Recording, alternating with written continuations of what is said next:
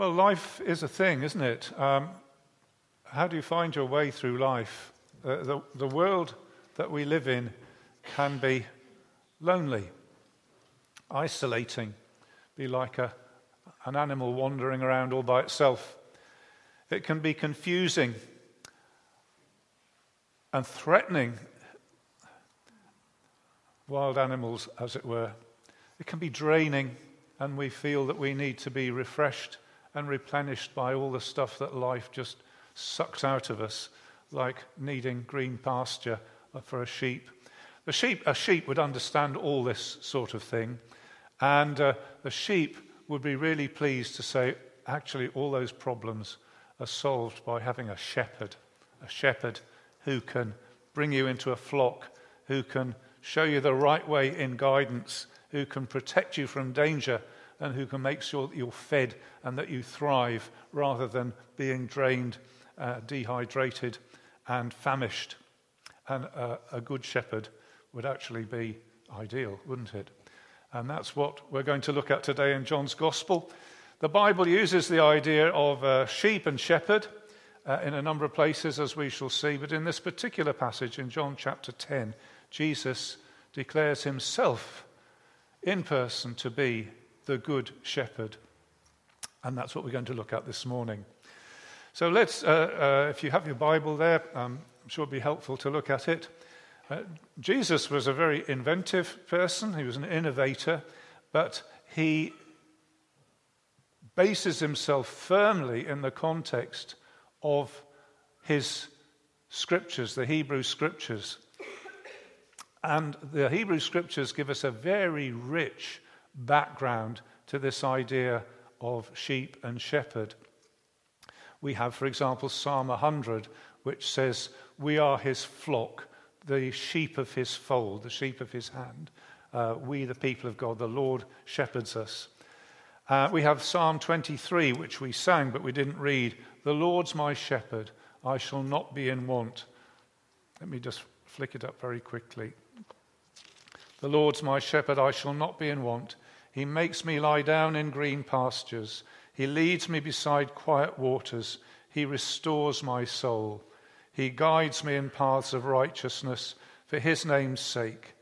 Even though I walk through the valley of the shadow of death, I will fear no evil, for you are with me. Your rod and your staff, they comfort me. Uh, Psalm 23. We have the idea of King David, who was taken from looking after sheep to being the shepherd of his people Israel, and the idea of kings as shepherds. When the kings uh, died, it, was, it would say they'd be like the people were like sheep without a shepherd. So a shepherd is not only an agricultural worker, but there's a likeness to a king. And uh, uh the other Wednesday, I think it was, we were looking into Ezekiel 37, where in prophecy, uh, the prophet looks forward to the people of God being no longer ravaged but cared for. And in Ezekiel 37, it quite vividly states the picture of the Lord shepherding his people, the Lord God shepherding his people, and also simultaneously puts forward the picture of one shepherd, David, the, the king, as promised. So these are very rich statements and lots of threads there. And if you are taking notes, you might like to go and look some of those up later on. But uh, it, it's a very rich background. And let's just look at the context of this uh, chapter 10. Chapter 10 follows on from chapter 9. You've probably all worked that out for yourselves. The uh, chapter 9 is the one about the man born blind whom Jesus heals. So he can't see. Jesus opens his eyes and he can see. And then he gets into terrible trouble with the Jewish leaders, the Pharisees. He came home seeing, but he got bullied by the antagonistic Pharisees. They try to knock his faith out of him. And the questions that are floating around in John's gospel at this time are who is Jesus? What, what does he claim to be? And you picked up a little bit of that at the end of the reading, where there was a division, chapter 10, verse 19. The Jews were divided, there was a schism. And some of them said he's mad and demon possessed, but others said he, that can't be who he is because he could open the eyes of the blind, and who alone can do that? Um, what do you say about him? This idea of who is Jesus. And of course, Jesus has given us a number of answers already. He said he's the one who gives water. If you're thirsty, come to me, says Jesus. He's the one who gives light and life.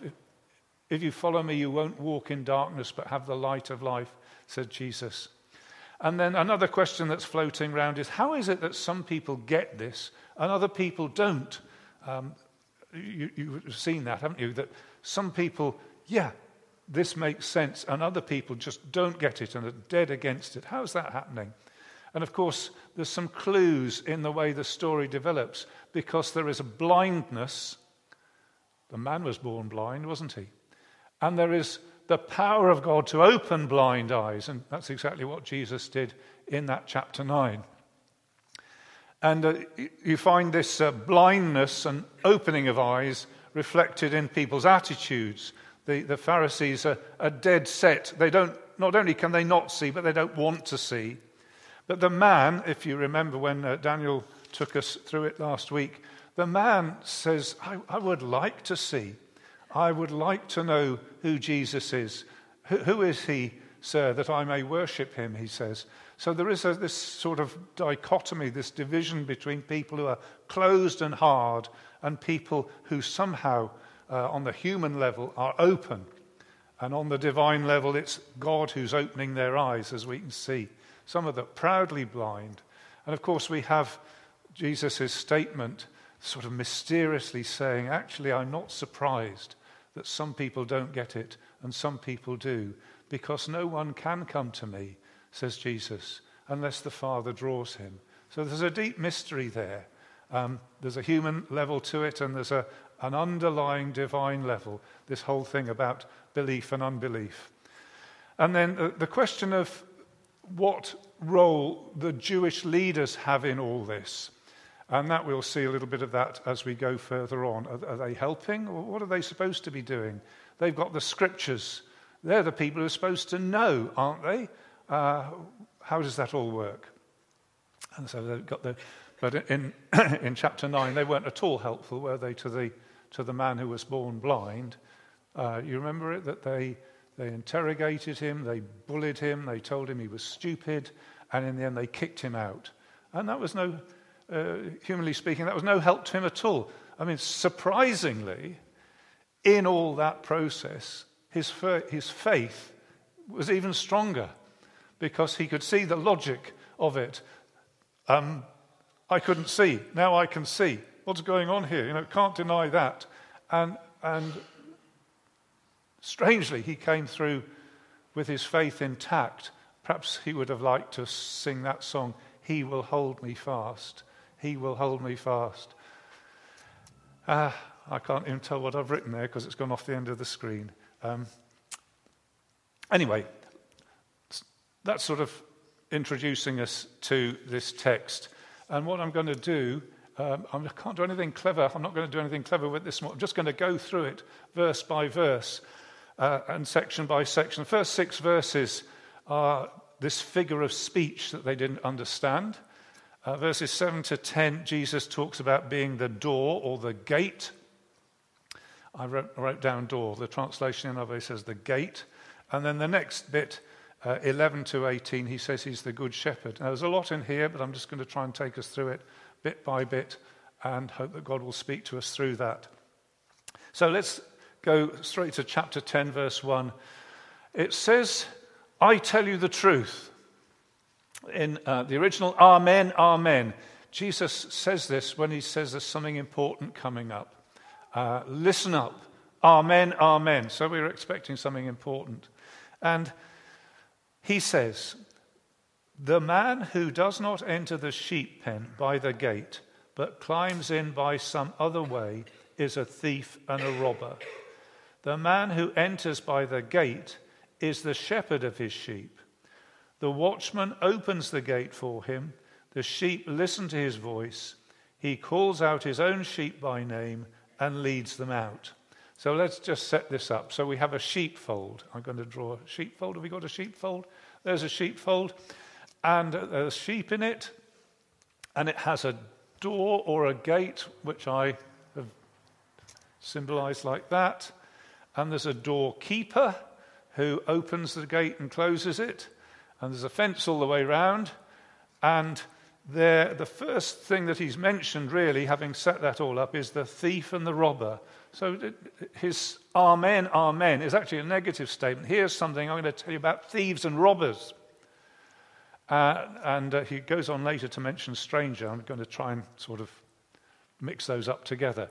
But the thing about the thief and the robber is that he doesn't come in through the gate, he gets in over the fence. So there's the thief and the robber climbing in over the fence. And the difference between the thief and the robber and the shepherd is that the shepherd comes in through the door. So there's the picture of it. I'm just trying to sort of tease out what he's saying here. The man who enters by the gate is the shepherd of his sheep. And this first statement is really focusing on thieves and robbers. There are the different characters. So let's think about the thief and the robber. He doesn't enter by the door. He's a thief and he's a robber. He's going to steal stuff. He's going to, um, as he later on says, to kill and destroy. Later on, Jesus uh, says, I am the gate for the sheep, verse 7. So we perhaps should bring Jesus into this as being the gate. Uh, th- this picture works in various different ways. So here, first of all, we're seeing Jesus is the gate. And if we put it into the context in which this is being spoken, you know, the man born blind has just been kicked out um, the watchman, well, no, let, let, me not, let me not get ahead of myself. I think we're talking about the Jewish leaders. And we're saying, what? How does Jesus characterize them? Now, they are rejecting Jesus, so they are not entering in through the gate. They're coming in some other way. The Jewish leaders the Jewish militants because there had been people who had claimed to be sort of saviors uh, who militantly kick out the Romans. Uh, there's a long history of Jewish militancy like that. They claim to save, but not through Jesus. And uh, so let's learn this first of all that the real people looking after the sheep should enter through the gate. They should enter through Jesus. And it's a very simple principle, but I think an important one. So we're going, we, I want us this, week, this year to be praying for elders, praying for leaders, shepherds of our little flock. So, number one point, they need to be Christians. They need themselves to have entered through Jesus. They need to be Jesus people themselves. Very simple, but very important. Uh, you know, it strikes me that um, we need to pray for the Church of England. They are convening together, I think, in the next week or so, the House of Bishops getting together to make decisions about how the Church of England reacts and responds to pressures uh, from today's events or today's atmosphere. And I, I don't, I'm not confident myself that all those leaders are born again people, personally. Um, it's so important that the, the shepherds have entered through the gate because if they're coming in some other way, the effect is just to kill, kill and steal and destroy. Let's think about the watchman. He's supposed to open the door to the shepherd. He's supposed to be the one who says, Shepherd, here are your sheep. Sheep, here's your shepherd. Come on in. That's what the watchman's supposed to do. And of course, you could say, reflect that on the context. That's exactly what the Pharisees didn't do for the man born blind, isn't it? The Pharisees did not say to the man born blind, If he opened your eyes, he must be the Messiah. You should be worshipping him. The Pharisees did everything they could to prevent the man born blind coming to Jesus. What an awful thing to do. The watchman God had put in place for hundreds of years, the guardians of his people, Israel, so that they could open the door to the shepherd, not close it in people's faces. No wonder Jesus had such a negative view of the way the Pharisees operated. They're supposed to let the sheep come to the shepherd, they're supposed to let the shepherd come to the sheep, but instead, those leaders kept them apart. And you think, what an awful thing that was. You know, Jesus says, Woe to the Pharisees. You bind burdens on people, you don't lift a finger to help them. You, you, you bind laws and guilt on people, but you don't do a single thing to lift that guilt away. Jesus does that. Why don't you point people to Jesus? Yeah. And uh, this is the job of the ministers of the gospel today, isn't it? To bring the sheep to the shepherd, the great shepherd, to point people to Jesus Christ. And maybe we could think of that as we're thinking of appointing elders. Do they, uh, the good shepherd, sorry, put it this way, that good sub shepherds lead people to the great shepherd. Let's put it that way. Let's think of the shepherd uh, in verse 4 and his sheep. It says that the sheep um, verse 3 The watchman opens the gate for him, the sheep listen to his voice. He calls his own sheep by name and leads them out. And when he has brought them all out, he goes ahead of them. And the sheep follow him because they know his voice. Sort of interesting reflection on the fact that people weren't necessarily recognizing Jesus. And Jesus, uh, I say, well, the reason is you're not my sheep. My sheep hear my voice and they follow me. It's an interesting thing, isn't it? That uh, when you become a Christian, you hear the voice of Jesus and recognize it as such. Among all the other voices, you hear his voice, and he says, Come and follow me, and you follow him.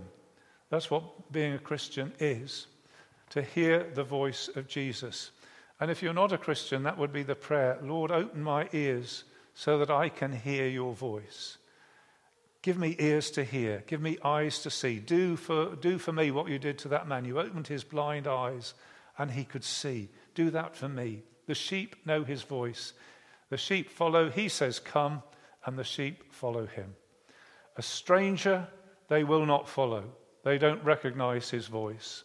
The stranger, I'm putting that with the thief, and the sheep go, Whoa, no, I'm not having that. And they run away from the stranger. It's a very wise sheep that runs away from the stranger's voice. I hope all of the sheep here are wise enough to run away when you hear a stranger's voice and not to follow the stranger. And uh, just looking back again into chapter 9, whose voices was the man hearing? And they said, Give glory to God, this man is a sinner. That's the voice that the, the, the man born blind heard. And the man born blind said, Do you know, I don't think that's right. I don't recognize that. I don't think Jesus is a sinner. Uh, if he were a sinner, God wouldn't be listening to him and wouldn't be answering his prayers. And a stranger's voice the man did not recognize. And uh, the Pharisee said, We don't know who this man is. And uh, the man born blind said, He's from God. I don't recognize your statement of his um, insignificance. I don't recognize that. He's from God. And of course, there are lots of voices uh, on us today, aren't there? Lots of voices. And we need to distinguish between the stranger's voice, which we should run away from, and the shepherd's voice. You know, our world is telling us Jesus is one among many. There are many spiritual teachers, and Jesus is just one of them. Choose whichever one you want. And the sheep would say, Oh, that's not right. That's not right. He is unique. He is special. He's the only one. Uh, modern gender stuff says Jesus didn't take any view about the body and he didn't take any view on sexuality and marriage and so on. And the sheep say, no, that's not right. No, he didn't say that. He, he did take a view on these things, and I want to follow him in what he said. Uh, voices say to the sheep, He's made a mistake with you. He's made a mistake in his providence. He's let something happen to you that was wrong, a mistake. He's put you in a situation that's wrong. He's made a mistake. He's led you up the garden path. He's left you on your own. He's abandoned you. And the sheep says, I don't believe that. That's a stranger's voice. I'm running away from that. My shepherd is a good shepherd. He leads me in the right way. He doesn't lead me up the garden path. He leads me in the way everlasting. He hasn't made a mistake. It's important that we don't listen to the stranger's voice, but we listen to the shepherd's voice. And of course, voices might say, of course, Jesus can forgive everybody's sins apart from yours.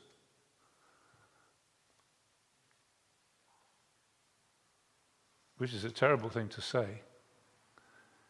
But the sheep says, That's not right. His death was powerful enough for me. His promises apply to me. I'm not an exception. Who, who am I to say I'm an exception? His blood avails for me. His promises apply to me. His grace applies to me. His grace is sufficient for me. He leads me. And then voices say Jesus isn't the right one to follow. And the sheep says, Yes, he is. I'm going to follow him. I trust him. He's my shepherd. And whatever he says, I will do. And wherever he leads me, I will go. Whatever he provides for me, I will be grateful. A stranger's voice they don't recognize, but the voice of the shepherd they do recognize. Let's now look at these next, the next section where it talks about the door or the gate, verses 7 to 10. I tell you the truth, I am the gate for the sheep. I should have told you that in verse 6 they said they didn't understand any of that. I hope I put it across so that you could understand it. Um, but let's now go to verse 7. I tell you the truth, I am the gate for the sheep. All who ever came before me were thieves and robbers, but the sheep did not listen to them. I am the gate. Whoever enters through me will be saved. He will come in and go out and find pasture. The thief comes only to steal and kill and destroy. I have come that they may have life and have it to the full. So, this is another Amen, Amen. This is an important thing. Uh, let's look at this. So, I am the door. So, he didn't say that in the first section. He just set up the whole picture and we started drawing threads from it. Here, Jesus says, I am the door, I am the gate. And he says something about the gate. Um, Whoever enters through me will be saved. And then he referred to the thieves and robbers. All the other ones uh, were not the Saviour, they were thieves and robbers, and the sheep didn't listen to them. So whoever enters in through me, verse 9, will be saved. And I'm just going to pause on those few words. What a terrific statement. If you enter through me, if you direct your life so that it all focuses on Jesus, that whatever you enter into, you enter through him, he says you'll be saved. And uh, there's a lot in those few words, probably more than I'm capable of unpacking. But that just says everything, doesn't it? If you enter through me, you will be saved. And I take it to mean you'll be safe in this world, you'll be safe in the world to come, you'll be enriched, you'll be secure if it's through Jesus. So I'll just stop and ask whether that's you or whether you want it to be you. You say that wherever my life goes, I want it to go, first of all, direct through Jesus. Wherever each of my days goes, I want it to go through Jesus. Whatever my, the future holds for me, my career, my education, my family, I want it to be through Jesus. I want to enter through him.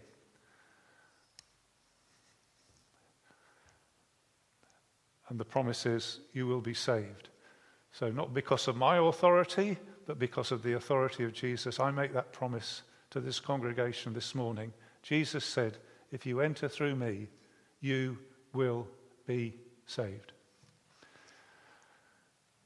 Let's, uh, let's go a little bit further, because he doesn't just say that. He says, If you enter through me, you will be saved, and the person who does this will go in and out and find pasture. And then he again compares to the thief and the robber. But let's just think about this going in and out and, and finding pasture. Please imagine yourself, put yourself in the place of a sheep.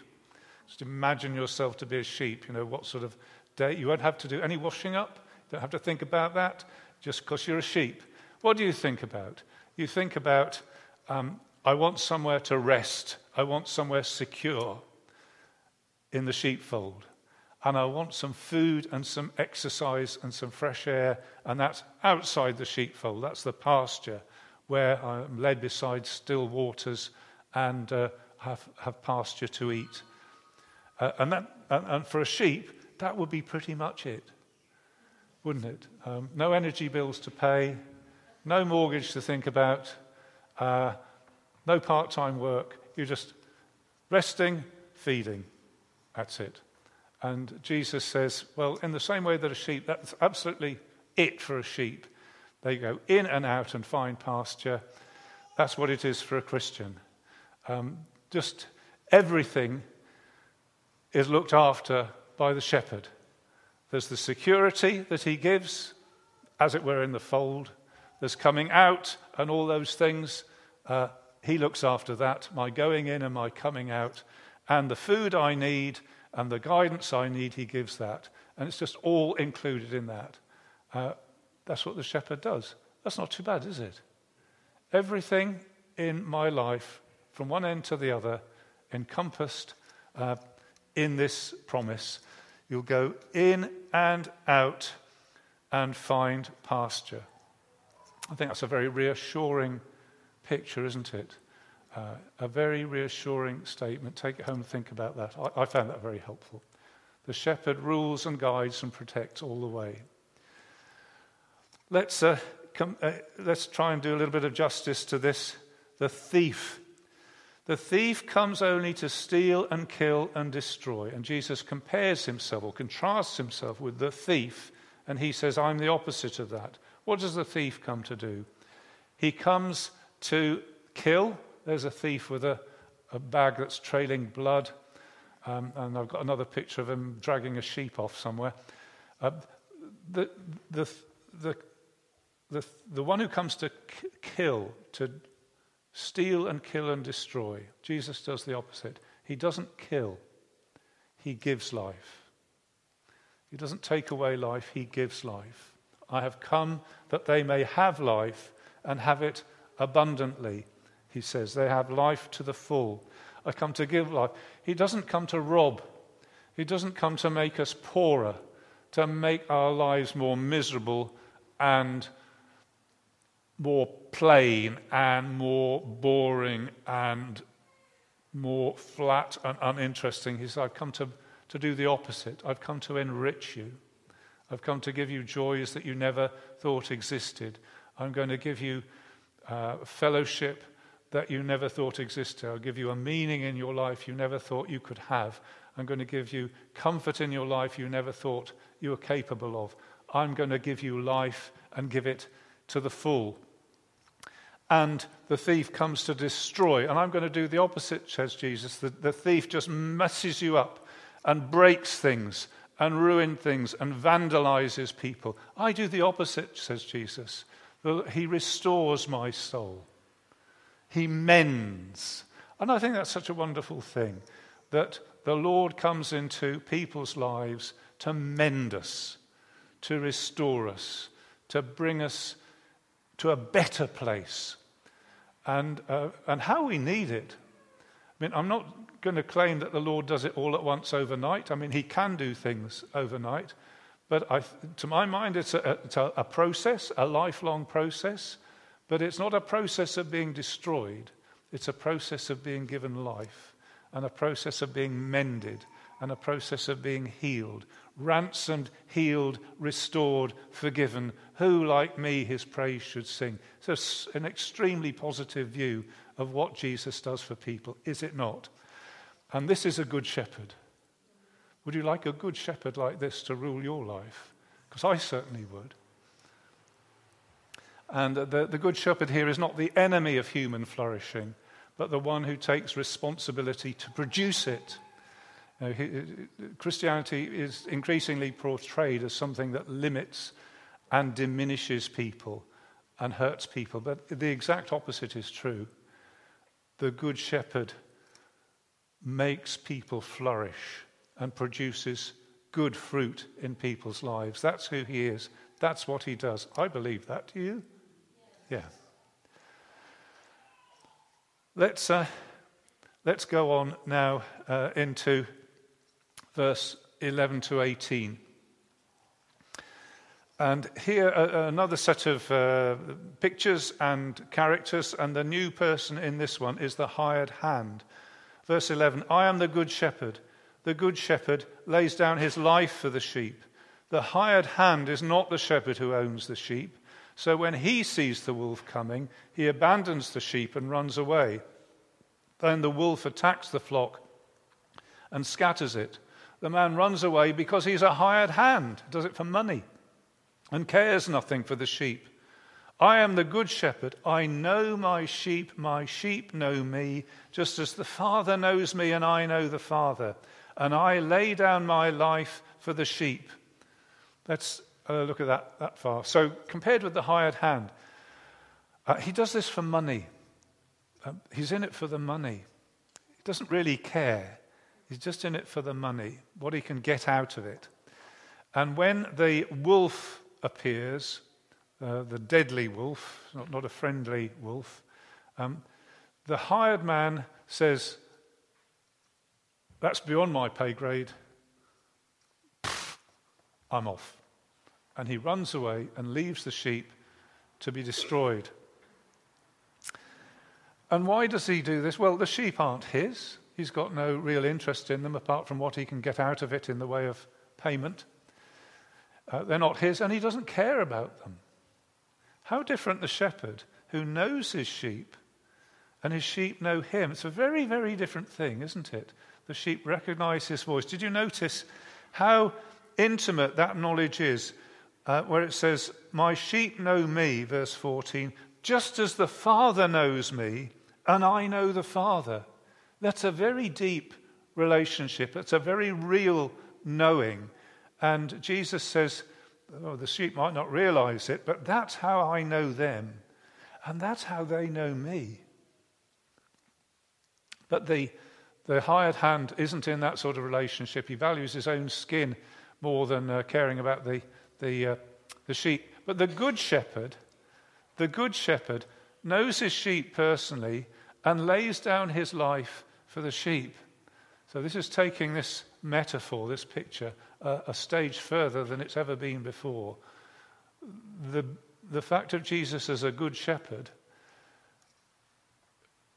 can only be understood in relation to the cross, where he laid down his life in sacrifice for his people because that was what was necessary to defend them from the justice of God. If he hadn't laid down his life, we would be completely sunk, wouldn't we? If it was up to our own righteousness and goodness to stand before God and say, Here I am, I'm fine. And God will say, No, you're not fine. Not at all. How deeply you misunderstand yourself. And Jesus got in the way and said, I will these people actually deserve to die, but I will die instead of them. I will lay down my life for the sheep. I care about these people, and it will cost me, but I'll pay it. He lays down his life, and this is not to be separated from the resurrection, which Jesus mentions in verse 17. I lay down my life only to take it again. And he says it again in verse 18 I have authority to lay it down and authority to take it up again.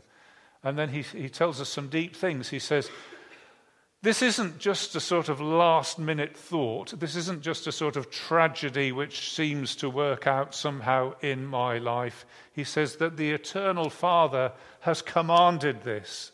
This command I have received from my Father. I was given authority, verse 18, to lay down my life and take it up again. You think of what that means, of, of what the Father and the Son must have, I presume, sort of discussed and arranged before the worlds were made.